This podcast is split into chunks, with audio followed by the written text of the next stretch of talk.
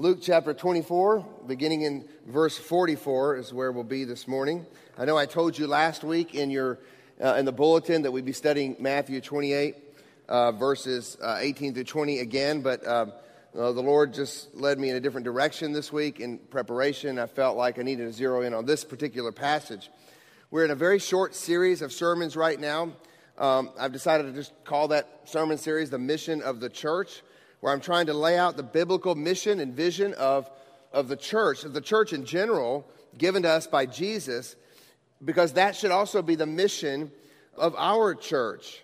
The mission of any local church should be the mission that Jesus lays out in the scripture for the, for the whole church. And I'm aiming in this sermon, in this series of sermons, to cast the biblical vision of who we are to be and what we're to be doing as a church. And and, uh, and I know a couple of you guys spoke with me this week, and, um, and I'm very thankful that I always like feedback on my sermons and made me aware that oftentimes that phrase vision casting is used um, in ways that I'm not using it today. By vision, I do not mean something unique or extra biblical, but I mean something old, something passed down from of old, something that is ultra biblical. Uh, in other words, the Bible determines and drives the mission and the vision or the purpose, if you want to use that word, of any church. Maybe a better word for us this morning is the word focus. The word focus. So as you're turning there to Luke chapter 22, verses 44 through 49, um, I don't know how many of you guys in here like photography. And we have any photographers at Harbins that are just, okay, we got one or two, and some of them are kids. That's cool. Any other that are just really into photography? I got into photography when I was very young. I remember specifically when I really began to like photography. It was when my grandmother gave me this little bitty square Kodak camera, and um, she asked me. I was staying with her for the summer, and she said I could go take pictures of the campground. She was a, her and her, my grandfather, they they ran a campground, and so I went and took pictures. And of course, back then, you, kids, you had to actually take the little canister out of the camera and take it to a drugstore, which would then take two weeks to get it back before you could see the pictures. Now, I, I don't have any of those pictures. I just remember I enjoyed going out and trying to capture real life on a film, on film, and I just enjoyed it. And, and ever since then, I, I, enjoyed photography. Now, I'm not necessarily good at it, and I don't uh, practice it that much anymore, but there's some things you learn when you're doing photography.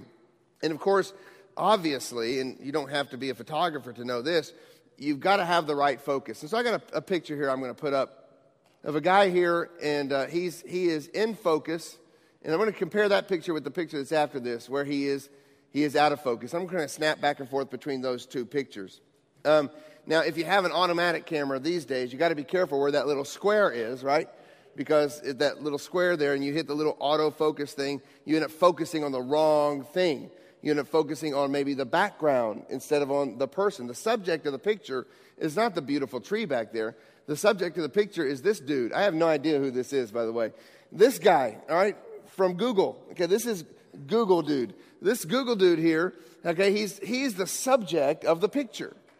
And therefore, he is the one that is supposed to be in focus. Now, there's different photography techniques where sometimes you may want the subject to be a little bit out of focus. But generally speaking, when you're taking a good picture, you want the subject to be in focus.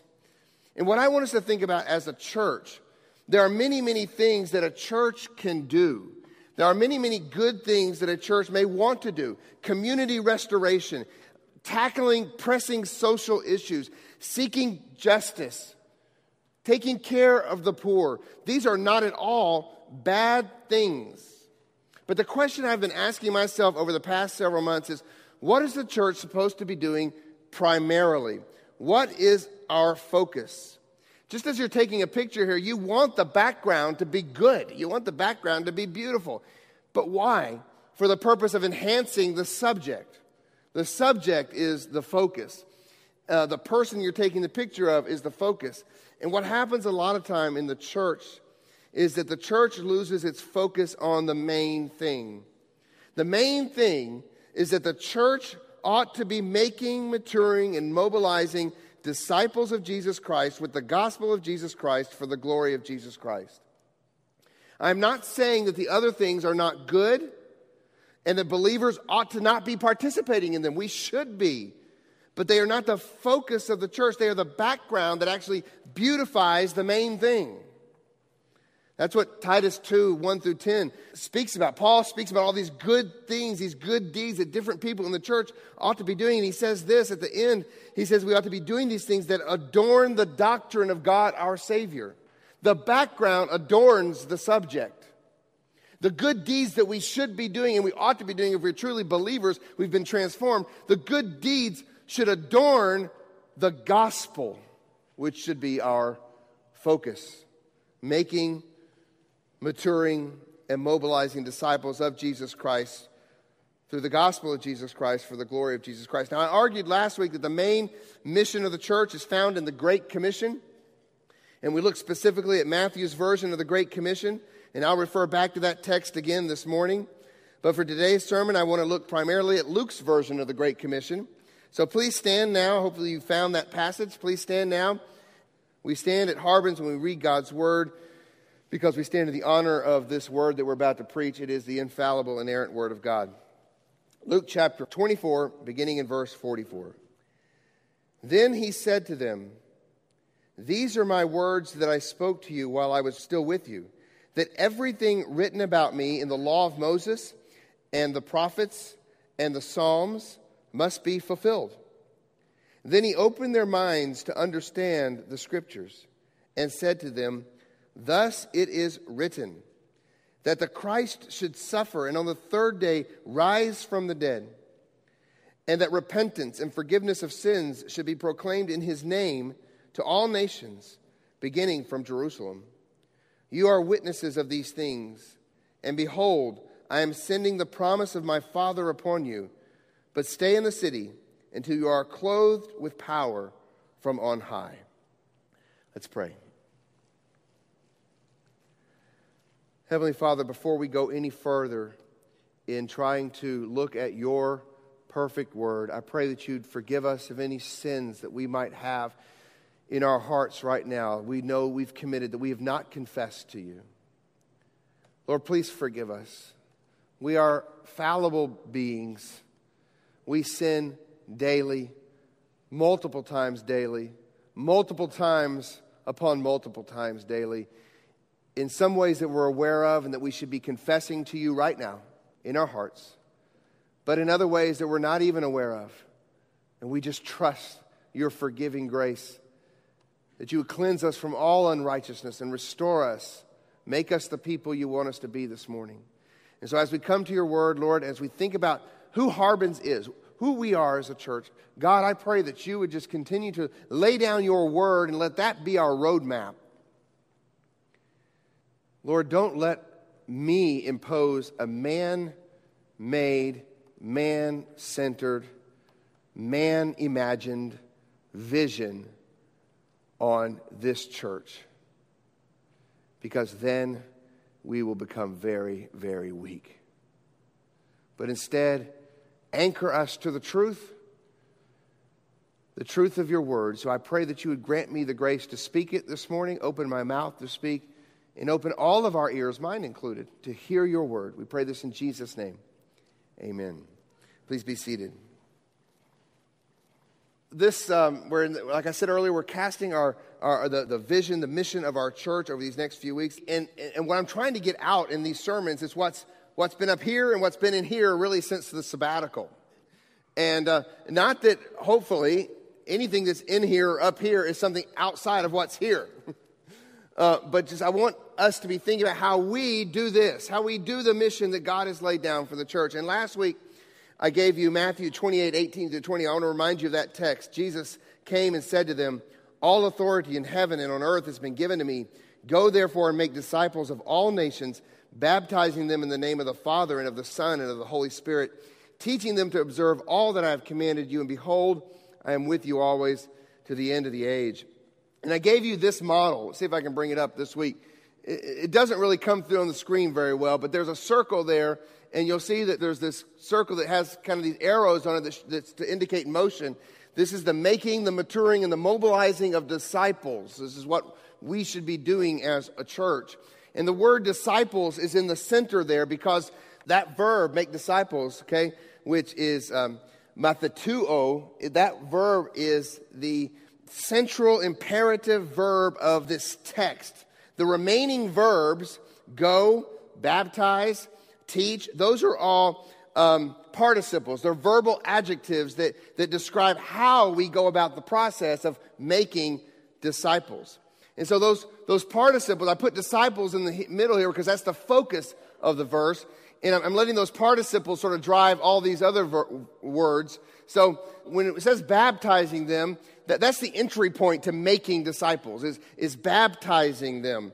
Um, the baptism represents submission to the gospel. It represents a belief in the gospel. It represents union with Christ. It's the entry point of discipleship. It is, it is the making of disciples. Not that baptism makes disciples, but it is the mark that a disciple has been made. People are reached with the gospel. Therefore, we as a church must know the gospel. The memory verse that Selah quoted earlier in the service For I am not ashamed of the gospel, for it is the power of God for salvation to everyone who believes. In order to reach people with the gospel, we must get the message right. We want to get the message right. And that's my focus today. As I think about making disciples, let's get the message right. How should Harbins make disciples? And then there's the, the, the participle teaching them, teaching them, which is represented here by the word mature. There's a continual process of discipleship that should be going on, represented in our model here. People are sanctified with the gospel. Notice that the gospel is involved in everything. The word gospel here is in three places because we make, mature, and mobilize with the gospel. And so the gospel is the means of sanctification as well. Therefore, we not only must know the gospel, we must grow in the gospel. 1 Thessalonians 2:13 and we also thank God constantly for this that when you received the word of God, which you heard from us, you accepted it not as the word of men, but as what it really is the word of God, which is at work in you believers. It's at work. So, in order to grow people in the gospel, we must get the message in. So, we must get the message right. We must get the message in into each and every one of us as part of Harbins. Continue to get the gospel message in. Next week, I hope to lay out a biblically driven vision for how we do that. How should Harbins, in our context here, this church, how should we mature disciples? And finally, the, the third participle, which actually begins at the beginning of the verse, is the word go. Go. The ongoing call to take the gospel message and make new disciples is represented by the word mobilize here in our, in our picture. Yes, we must know the gospel. We must grow in the gospel, but we also must go with the gospel. Matthew 24, 14. And this gospel of the kingdom will be proclaimed throughout the whole world as a testimony to all the nations, and then the end will come. So, in order to be a church that's truly on mission, we need to get, we want to get the message out. So, we want to get the message right, we want to get the message in, and we want to get the message out. And of course, there's overlap in these areas. There's, there's blending of what we do as a church. Sometimes we may do something that involves all three of these. The, the, the, the, most centrally, this worship service should be doing all of these things. But there's other things we should be doing as a church to make, mature, and mobilize disciples. Today, I want to focus on this first M, making, not so much on methods, but on the message. Okay? Not so much on um, the extent, but on the content. I want to draw our attention to Luke's version of the Great Commission today because in it I see the values that will enable us to carry out the mission. Now, a quick word here on core values. When we launched the church, you know, I was told you had to have a, a mission statement, a vision statement, and core values. And you had to have exactly, I think, seven core values. All right? So, but you know what? That's not in here. There's, there's nothing that tells you you have to start a church that way. The mission is in here, yes. But we, we developed six core values. We didn't hit seven. Maybe that's our problem. Um, we came up with six core values. But you know what? They were just words. They were just stuff we put on. A lot of them were trendy words. Authentic relationships. What does that mean? Okay?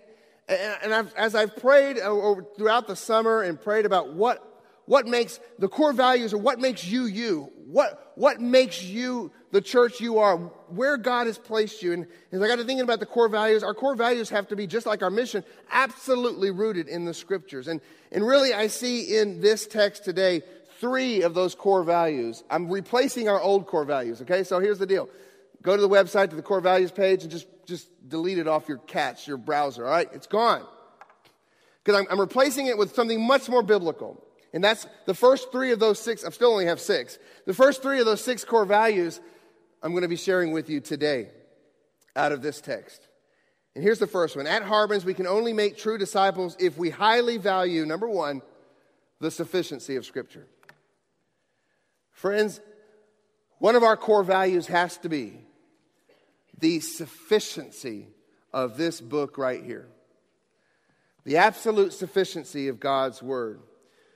Let's look at the text here, verse 44. Then he said to them, These are my words that I spoke to you while I was still with you, that everything written about me in the law of Moses and the prophets and the Psalms must be fulfilled. Then he opened their minds to understand the scriptures. Now, when Jesus says the law of Moses, the prophets, and the Psalms, he's referring to the old, whole Old Testament. That is the, that is the Hebrew breakdown of the Old Testament. You realize that the, that the, the Jewish Old Testament, even though it's the same books, is structured differently than ours. And that's the way it was structured with, with uh, law, okay, uh, the prophets, and uh, the writings or the Psalms. So, as Jesus here, we see from Jesus' words here that one of the keys to our mission of true discipleship is to have our minds opened to understanding the scriptures. We must see that God's word is our starting point, that it is sufficient for the mission that Jesus gives us. Look here at this text. What does Jesus do or say to send his disciples out on their mission? This is the Great Commission. He is sending them out on their mission. So, what does he do to prepare them to send them out on this mission? Does he rehearse a, a series of leadership principles to them? Does he move them with some grand motivational speech? Matter of fact, most people are surprised by how little Jesus says after the resurrection. He's very clear, but he says not too much. Does he lay out for them a, a fail safe system for, for making the gospel attractive? Does he present to them some sophisticated philosophical argumentation to equip them? No. What does he do? He points them to the scriptures. Matter of fact, that's what he had been doing the whole time. The whole time he had been walking this earth during his earthly ministry, he had been pointing the scriptures out to them. Look at verse 44 again. then he said to them, These are my words that I spoke to you while I was still with you. While he was still walking with them, eating with them, living with them for three years, the disciples had experienced life 24 7 with Jesus. And all that time he was, he was teaching them, he was speaking to them. And what was it that he spoke to them and that he taught them during those three years? Well, we read the answer in the rest of verse 44. Here's what he taught that everything written about me in the law of Moses and the prophets and the Psalms must be fulfilled. In other words, Jesus had been all along teaching them about himself from the Old Testament scriptures. He had been showing them that He is the fulfillment of the Scriptures. Now, when we get back to our verse by verse series through the life of Christ, we'll get back into seeing this. But, but hopefully, you saw that when we went through the Sermon on the Mount. It's what Jesus was showing them. I am the one who's come to fulfill the law. But they didn't see it. He was doing this, even if they didn't know it, he was doing this silly illustration, but I was thinking of the Karate Kid, the first one, the good one, all right? Okay, Daniel-san has been told to go out and, and wax cars and paint fences. And what else did he do? Sand the deck. He sanded the deck, he painted the fences, he waxed the cars. All along, he was being taught karate and he didn't know it. And so when the moment comes and Mr. Miyagi throws a punch at him and he says, you know, paint the fence. He does it, right? All along, he had been learning and he didn't even know it. And I think that's kind of what was happening with the disciples. Jesus has been showing them over and over again I am the fulfillment. That passage in Isaiah about me, that Moses, he wrote about me. It's all about me. And so here he comes, he, he has risen from the, from the grave, and now he shows them, he opens their minds now to understand the scriptures. The reason they didn't see it is because they had to have their eyes opened to see it. Now they see it because Jesus has come. So we talk here at Harbins a lot about this, about the, the Christocentric nature of the scriptures. And I want to continue that. Matter of fact, as I share the, and I'll use the word, the vision or the focus of our church, as I share that, it's not like I have a bunch of new stuff. Part of it as far as to keep on going. That's the vision. Keep on going. We're doing some things very good. And we want to keep on, we want to keep Christ at the center of the way we look at the Bible. And so in hermeneutics class a few weeks back, I talked about the Christocentric nature of hermeneutics. And so my desire is for us to have an increasingly higher view of Scripture and an increasingly sharp focus on Christ. If we are truly going to be on mission, we have to have a very high, high view of Scripture. Anything less will cause us to lose our focus. Why does the church begin to focus on the background instead of the subject? Why? The churches that get dragged away by the background are usually churches that don't preach this expositionally. You will easily, we can easily become the Red Cross, Salvation Army, whatever else, some sort of social good institution. That's very easy. People want to, as Christians, as believers, we want to do good in the world, and we should do good in the world. But the greatest good in the world is to get the gospel out. It's the greatest good we can do as a church. So, a high view of Scripture is key to our mission. Jesus is the main character of God's redemptive story, which is, of course, God's redemptive story is found in this his only inspired book. John 5 39. You search the scriptures because you think that in them you have eternal life, and it is they that bear witness about me. That's Jesus speaking. And then later in verse 46, for if you believed Moses, you would believe me, for he wrote of me. Moses wrote about Jesus. And then earlier in this chapter of 24 of Luke, as Jesus is speaking to the two men on the road to Emmaus, O foolish ones and slow of heart to believe all that the prophets have spoken, was it not necessary that the Christ should suffer these things and enter into his glory? And beginning with Moses and all the prophets, he interpreted to them in all the scriptures the things concerning himself. Like I said, I know we I quote that verse a lot. But you know what? We need to be reminded of that verse over and over and over and over again, lest we take this book and make it a story of heroes and moral tales. Aesop's fables. Lest we do that, let me keep reminding you, let me keep it in front of you that the scriptures, all of it is about Jesus. If we're going to make disciples, we must get the message right. The message is contained in the Bible, and the message is about Jesus. Therefore, we will rest on the sufficiency of this book in all of our Christian walk. 2 Timothy 3:15 you know the verse. It says, From childhood you have been acquainted with the sacred writings, which are able to make you wise for salvation through faith in Christ Jesus. All scripture is breathed out by God and profitable for teaching, for reproof, for correction and training in righteousness, that the man of God may be complete, equipped for every good work. Now, that is the verse you go to when you talk about the sufficiency of Scripture, right there. Everything we need to be complete equipped, even equipped to do the good works that we should be doing as believers, is found in the scriptures. So, what does this mean for us at Harbins, in our context? What does this mean for us? Well, it should drive everything, scripture should drive everything we do. It should formulate our worship. Colossians 3:16 says, "Let the word of Christ dwell in you richly, teaching and admonishing one another in all wisdom, singing psalms and hymns and spiritual songs with thankfulness in your hearts to God. So, so as we worship, I mean, we, we have, I mean, who, who are the long term members here? Toby, you've been here probably the longest. Our church, hopefully, has grown in how we focus on the scriptures during our worship service. We used to do a lot of other things. And those things weren't necessarily bad, but they weren't the main thing. And drawing us, understanding the scripture should drive everything we do as a church in our worship service. So we worship when we read the Bible, as we're told to in 1 Timothy 4.13 in our public gathering. So, so we read, Peter read scripture to start the service off. We, we worship as we pray the Bible. I encourage our, our deacons and others who offer up prayers during our worship service, think through those prayers, write those prayers out, incorporate scripture into your prayers. We can do a lot better job of that.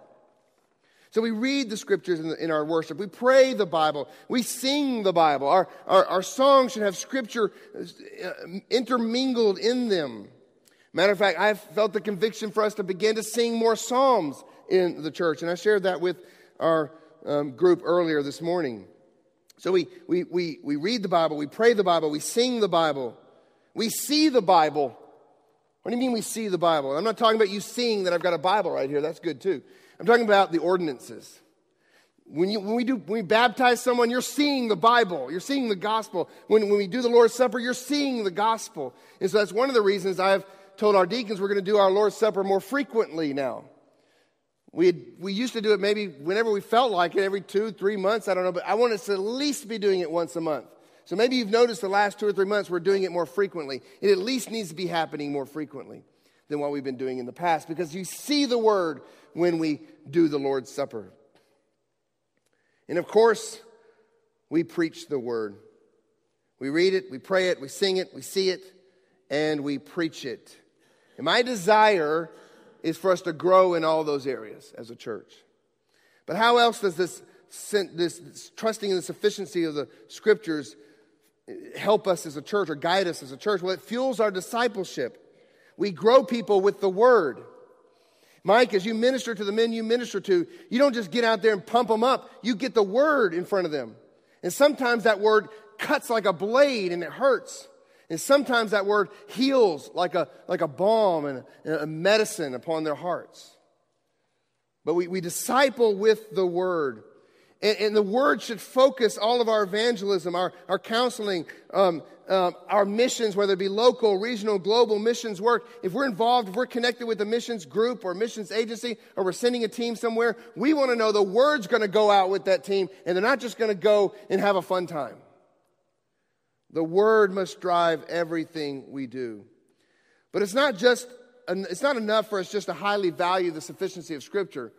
At Harbins, we can only make true disciples if we, number one, value the sufficiency of Scripture, but number two, the centrality of the gospel. Now, you may be saying, well, well, what's the difference? Well, you see, it is possible to be people of the book that highly value the Scriptures but still miss the central message of the book. If our use of the Bible is not centered upon the gospel, then we run the risk of the Bible being misused. People can use the Bible as a morality handbook, heroes to be emulated.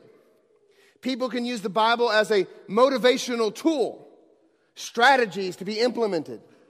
People can use the Bible as a mystical medium magic to be executed, shaking it up like a magic eight ball. Oh God, what are you telling us to do? Those are misuses of the scriptures. We must see that the Bible is God's written word testifying to the glorious story of redemption. It is one story. Yes, it's about Jesus, but I want to get even more specific. It's about the gospel. My favorite show when I was a I mean, this may say something about me. I don't know. Maybe I need to repent later. But I used to watch the X Files, all right? I loved the X Files. Um, I mean, it was, a, it was great stories, and they were funny sometimes. But there were individual stories each week that happened. But if you know the X Files, there was one story arc over the whole story, telling about. There was a story about government conspiracy and aliens and stuff. I can't get into it, but anyway, there was one story that overarched all the little stories and, and brought unity to all the little stories. And the story arc of the Bible is basically this: creation, fall, redemption, and then recreation or restoration. And at the center, at the apex, the summit, the climax, the pinnacle, whatever word you want to use, is the gospel. Therefore, at Harbins, we will continue to focus on biblical theology, but we can increase our focus and understanding and how this whole book is pointed at the gospel. We must teach and preach and even choose our curriculum and even the resources that we, that we want to encourage people to take counseling resources, whatever it is, it's all got to be gospel centered. It's all got to be tied to that overarching story. I don't want to give someone counsel to help them through a, a difficulty in their life by taking them to, to King David and then drawing out some moral stories from King David and then encouraging that person to be like David. What I want them to see is that David was just a shadow of Christ and Christ can transform you. You can't be like David. You can't be like Christ. You must be made new. And you must be continually made new over the whole process of your Christian life. We have to focus on the gospel. The centrality of the gospel must be at the core of who we are as a church. So let's go back to our text, Luke 24, let's beginning verse 46. This is Jesus. It says, He said to them, Thus it is written that the Christ should suffer and on the third day rise from the dead, and that repentance and forgiveness of sins should be proclaimed in his name to all nations, beginning from Jerusalem. Now, I choose the phrase gospel centered for a reason. Although at times I do substitute the word cross centered or Christ centered. But as I've thought about this more, especially this week, I think gospel centered is the right phrase, and I'll tell you why. Because just as people can take a high view of the scripture, but be wrong in their direction because their North Star isn't Jesus, so too people can say, well, well we believe the Bible is Jesus centered or Christ centered, but then they still can miss the main message. What do I mean? What I mean is that sometimes people will say the church needs to focus on Jesus in a WWJD kind of way. You know WWJD. What would Jesus do? If that's your idea of Christ centered, you're missing the point. Your focus, if it's WWJD, is going to be mainly on morality and maybe even social justice or whatever else. And as I said before, we should be moral people who desire social justice. But in order to truly be centered on Jesus, we shouldn't focus on WWJD, but WDJD. What did Jesus do? What did he accomplish? Why did he come? And that's what Jesus says here when he says, This is what was written in the Old Testament that the Christ should suffer on the third day and rise from the dead, that repentance and forgiveness of sins should be preached. This is focusing on the gospel and what Jesus did. And this is the astonishing good news that he lived, he died, and was buried and rose again to reconcile sinners to God. That's the good news. That's our focus. Paul does not say this in that scripture that we memorized this week. Paul does not say this I am not ashamed of helping the sick, for it is the power of God for salvation to everyone who believes. Nor does he say, For I am not ashamed of social justice, for it is the power of God for salvation. Nor does Paul, under the inspiration of the Holy Spirit, say, um, I am not ashamed of feeding the hungry, for it is the power of God unto salvation. No, Paul, under the inspiration of the Holy Spirit of God, says, I am not ashamed of one thing the gospel. The gospel. For it is the power of God for salvation to everyone who believes, the Jew first, but also the Greek. A lot of times when you read, I was in, I studied advertising when I was in college. And I remember one of the things we studied was how companies, that we looked at certain companies that lost their focus and began to to die out. Okay, and history is littered with different companies like that. But one of the things I remember my advertising teacher say is, as an, uh, as an advertiser, as helping them with their advertising, what you want to ask them is, who are you? What is your main focus? Because what companies will oftentimes do is get off focus and begin to diversify and focus on a bunch of other things. The next thing they know, they've lost what they were supposed to be doing, they've become weak, and they begin to crumble under the pressure. So too with the church. We have to focus on the gospel. Back to our text here, verse 46, it says, It is written. And of course, where is that? It is written in the all sufficient scriptures. So the scriptures, the Bible, in this case the Old Testament, points to the gospel, to the work of Christ on Calvary. Thus it is written, that the Christ should suffer and on the third day rise from the dead. So, this all sufficient word, this Old Testament, pointed to the fact, it pointed to the all sufficient cross, really. The passion of Christ, his death, his burial, his resurrection, were testified to in the Old Testament scriptures. You may ask, well, where is his suffering spoken of in the Old Testament? Well, it's spoken of in places like Psalm 22, Isaiah 53. And his resurrection is spoken of in places like Psalm 16, which Peter quotes on the day of Pentecost, Isaiah 53:10, and Hosea 6 2. So, this is the gospel the death, the burial, and the resurrection of Christ. 1 Corinthians 15 1. Paul says this Now I would remind you. And let me pause right there. If Paul can keep reminding people of things, I'm going to do it too, all right? Remind you, remind you, remind you, remind you, remind you of the gospel. We never graduate from being reminded of the gospel. We keep reminding ourselves of the gospel. So Paul says, Now I would remind you Brothers, of the gospel I preach to you, which you received, in which you stand, and by which you are being saved, if you hold fast to the word I preached to you, unless you have believed in vain. For I delivered to you as of first importance what I also received that Christ died for our sins in accordance with the scriptures, that he was buried, and he was raised on the third day in accordance with the scriptures.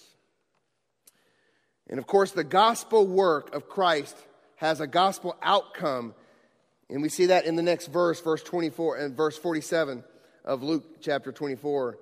Repentance and forgiveness of sins. Repentance and forgiveness of sins. Now, I want to focus on those two words, repentance and forgiveness of sins, just real quickly. Now, this is important because there's a lot of people out there that claim that the Gospels, especially the Gospel of Luke, by the way, there's a lot of people that believe the Gospels make no mention of the atonement.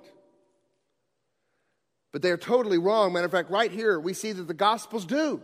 Luke is speaking about the atonement here. Atonement is represented in these words repentance and forgiveness of sin. The forgiveness of sin only comes through blood. Sin under the law can only be atoned for by blood, according to Leviticus 17 11.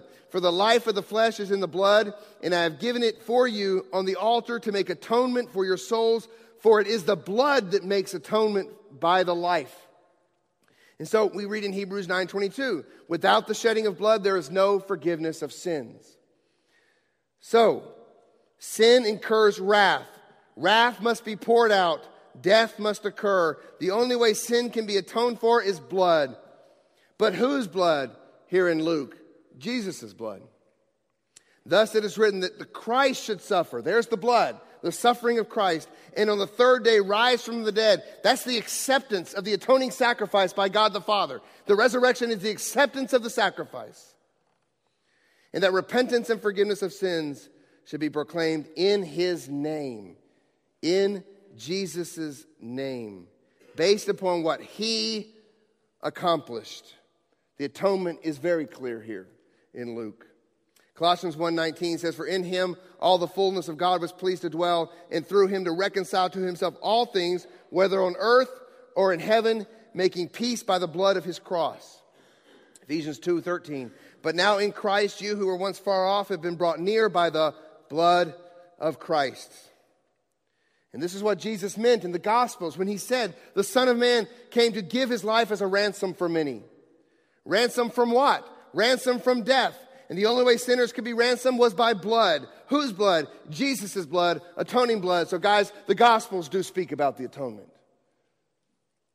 So, therefore, at Harbins. What does this mean for us, who we are, our focus as a church? Therefore, at Harbins we must be gospel centered in all we do in our preaching, and in our teaching, in our missions work, in our counseling. Like I said earlier, you can't just be scripturally centered for counseling. You have to be gospel centered in counseling. And in our worship, there should be a, the gospel should be presented in our worship. That doesn't mean every single song has to, has to present the gospel. But the accumulation of what's happening in the worship service, there should be a gospel flow to it. There, there's intentionality between what we put together for the worship service and, and how that should flow and what should be communicated through the songs. And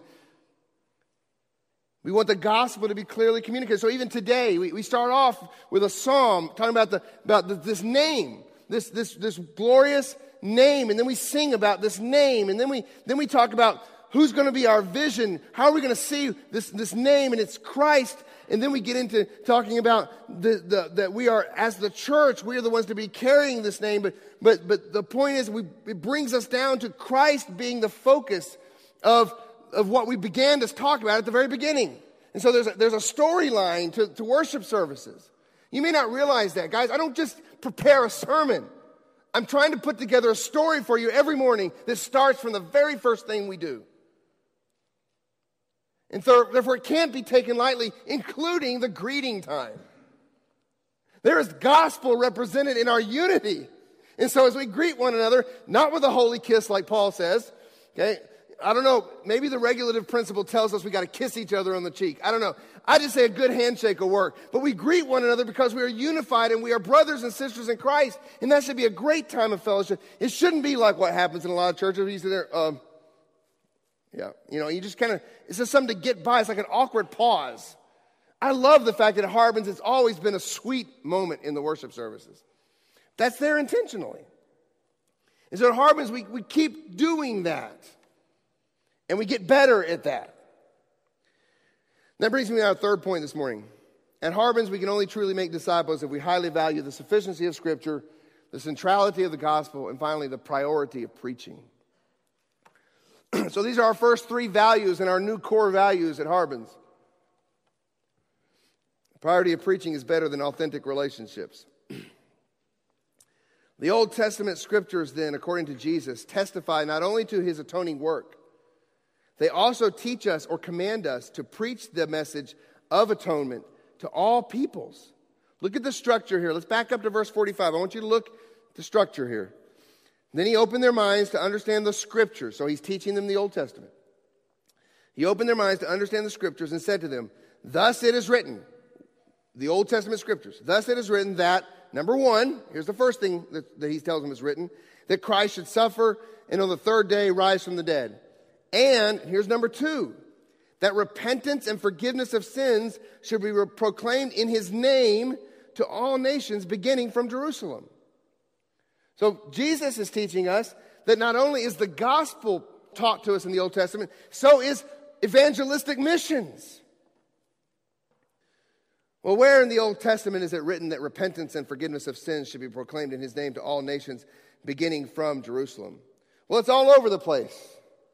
It's implied in some places, it's more outrightly declared in other places. But instead of me trying to piece it together for you, tell you what, let me let the Apostle Paul do it. Romans chapter 10, verse 11. Basically, what Paul does here in this very well known passage is quote a bunch of Old Testament texts. Romans 10, verse 11 says this, this is Paul speaking to the Roman church. For the scriptures say, Everyone who believes in him will not be put to shame. For there is no distinction between Jew and Greek. For the same Lord is Lord of all, bestowing his riches on all who call on him. For everyone who calls on the name of the Lord will be saved. How then will they call on him in whom they have not believed? And how are they to believe in him of whom they have never heard? And how are they to hear without someone preaching? And how are they to preach unless they are sent? As it is written, how beautiful are the feet of those who preach the good news. But they have not all obeyed the gospel. For Isaiah says, Lord, who has believed what, is, what he has heard from us? So faith comes from hearing, and hearing through the word of Christ. But I ask you, have they not heard? Indeed, they have. For their voice has gone out to all the earth, and their word to the ends of the earth. But I ask, did Israel not understand? First, Moses says, I will make you jealous as those who are not a nation. With a foolish nation, I will make you angry. Then Isaiah is so bold as to say, I have been found by those who did not seek me. I have shown myself to those who did not ask for me. But of Israel, he says, All day long I have held out my hands to a disobedient and contrary people. In that passage of scripture there, Paul quotes Isaiah 49 23, Joel 2 31, Isaiah 52 7, Nahum 1 15, Isaiah 53 1, Psalm 19:4, Deuteronomy 32:21, Isaiah 65, 1 through 2. I would say that that's pretty good evidence that the Old Testament does, does indeed speak about taking the good news to the nations.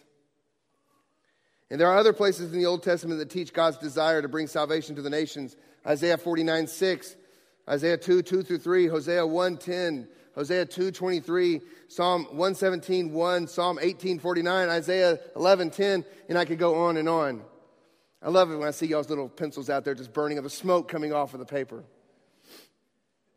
The scriptures are sufficient, friends. They are centered on the gospel and they are calling us to preach. To preach repentance and forgiveness of sins. Repentance and, in verse 47, repentance and forgiveness of sins should be proclaimed, proclaimed in his name to all nations, beginning from Jerusalem. Proclaimed. Kerusso is the word. To herald, it means to herald, it means to pronounce openly and with authority is how it's used. God's ordained means or method for getting the central message of the scripture out to the nations is preaching. Oh, Harbins, if there's anything we must do, it is to preach the gospel centered word of God. If we fail at everything else, let us not fail to preach. Let us not fail to preach the gospel from this pulpit and let us not fail to send out people who will preach the gospel outside of this pulpit. John came to prepare the way by preaching. Jesus arrived on the scene preaching. He sends the church in the power of the Spirit out preaching. And we preach, we must preach the gospel, which is a central focus of Scripture. So I want us to be a church, Harbins, that can't help but preach. 1 Corinthians 9 16. For if I preach the gospel, that gives me no ground for boasting, for, for necessity is laid upon me. Woe to me if I do not preach the gospel. Woe to Harbins if we do not preach the gospel. We want to be a church where preaching is the primary means of our spiritual growth. Romans 16 25. Now to him who is able to strengthen you according to my gospel and the preaching of Jesus Christ. How do you grow as a Christian? To sit under preaching. And we want to be a church where preaching is the priority of the elders. And the priority of the church's resources are focused on freeing up the elders to preach. Let me say that again. We want preaching to be the priority of the elders, and I also want the priority of the church's resources to be on freeing up elders to preach.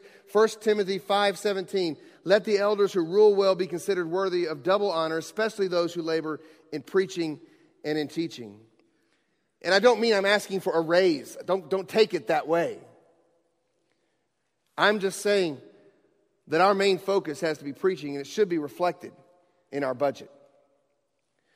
2 Timothy 4 1, the charge that Paul gives to Timothy is the charge he gives to all preachers. I charge you in the presence of God and of Christ Jesus, who is to judge the living and the dead, and by his appearing in his kingdom, preach the word. Be ready in season and out of season. Reprove, rebuke, and exhort with complete patience and teaching. In Harbins, this means I must grow as a preacher. I must become a better preacher. A large portion of my time needs to be spent on learning how to preach better. At Harbins, this means we must train more men to preach. Last year, we did a preaching seminar with a few other churches. I want to do that again. I want men who feel called to preach to get the opportunity to preach. It means we'll, we'll, we'll put men in this pulpit who feel that call to preach. I like having a variety of preachers in this pulpit. We must put our money toward preaching. And like I said, I'm not asking for a raise, but I would say this. The next staff person we ask to this church, add to this church, doesn't need to be a music guy. It needs to be someone who can continue to teach and preach the word because that's what's most important. We're going to put our money where our mouth is, where our mouth should be. We should be preaching the gospel. But of course, preaching is a spiritual endeavor. Without the Spirit both enabling the preacher and the hearer, it's useless. 1 Corinthians 1:17 For Christ did not send me to baptize but to preach the gospel and not with words of eloquent wisdom lest the cross of Christ be emptied of its power. For the word of the cross is folly to those who are perishing but to us who are being saved, it is the power of God. For it is written, I will destroy the wisdom of the wise, and the discernment of the discerning I will thwart. Where is the one who is wise? Where is the scribe? Where is the debater of this age? Has not God made foolish the wisdom of the world? For since in the wisdom of God, the world did not know God through wisdom, it pleased God through the folly of what we preach to save those who believe. For Jews demand signs and Greeks seek wisdom, but we preach Christ crucified, a stumbling block to Jews and folly to Gentiles. But to those who are called, both Jew and Greeks, Christ, the power of God and the wisdom of God. So, since this is a spiritual endeavor, it depends on the work of the Holy Spirit, which is how Luke concludes his Great Commission passage. Verse 48 You are my witnesses of these things, and behold, I am sending the promise of my Father upon you. That's referring to the Holy Spirit. But stay in the city until you are clothed with power from on high. Spiritual power given by the Holy Spirit. And so, what is the first thing on the day of Pentecost? The first thing that the disciples do when the, the Spirit descends upon them and gives them this power that Jesus speaks of here in verse 48. What's the, in verse 49, sorry? What's the first thing they do? They don't go begin to heal people. The first thing they do is preach. The first sign of spiritual power in a church is preaching, preaching the gospel unashamedly. And that's who we must be. If we're going to be a spirit empowered church, we must be a church that takes preaching seriously. We value the priority of preaching. So, these three things, and I'll bring our sermon in for a landing now. These three things are to be highly valued at Harbins. These are our first three of our six new core values. And I forgot to write the other three up here, but I'm going to tell you, okay? And I'll get to some of those over the next couple of weeks. But first of all, we're to value the sufficiency of Scripture. We're to value the centrality of the gospel. We're to value the priority of preaching. Here's the other three um, uh, core values of our church that have been on my mind. Number four, we need to value the necessity of discipleship. Number five, we need to value the solemnity of family. One of the things is our church, we've always taken family seriously, and it's why we have an integrated worship service. And finally, we need to value the gravity of missions. The gravity of missions. So, those are our new core values, but they're not really new. This is really who Harbins is. We've been this for quite a while. But I believe these things are reflected in the Word of God, and we need to be more clear when we tell people who we are. So let me conclude. Christians in here, particularly Christians who are members of this local church, let us not lose our focus. It's so easy to, to get our camera, if you will, shifted onto the background. No matter how good and beautiful the background is, and we want to be doing all that background stuff, we must keep our focus on the all sufficient Word of God, which is centered on the gospel of Jesus Christ, which compels us to preach the gospel to the very ends of the earth. An unbeliever here this morning, I want you to hear in Jesus' own words in today's text. Just as, just as the scripture had foretold, Jesus suffered. He bore the wrath of God. God's just anger against sin came down on his sinless shoulders. He experienced suffering that we cannot even imagine as he absorbed the wrath of God. And he suffered for all those who had put their faith and their hope in him. And we read that he died, but he did not stay dead, for sin and death had no power over Christ, for he never sinned, and therefore death could not hold him. So we know that indeed on the third day, as Jesus says right here, and as he was showing the disciples by standing in front of them as he said these things, he rose from the grave. His resurrection shows that his sacrifice for sin had been accepted by the Father, but it also secures new life for all those who put their faith in him. He takes our sin, he gives us new life. He takes our wrath, he gives us his righteousness. So just as Christ told us to, we plead with you this morning to be reconciled to God. We plead with you this morning to repent, to turn from your sins and experience true forgiveness. Forgiveness that takes our sins as far as the east is from the west. A forgiveness that only Christ Jesus, a risen, living, and ruling Christ, can give. Let's pray.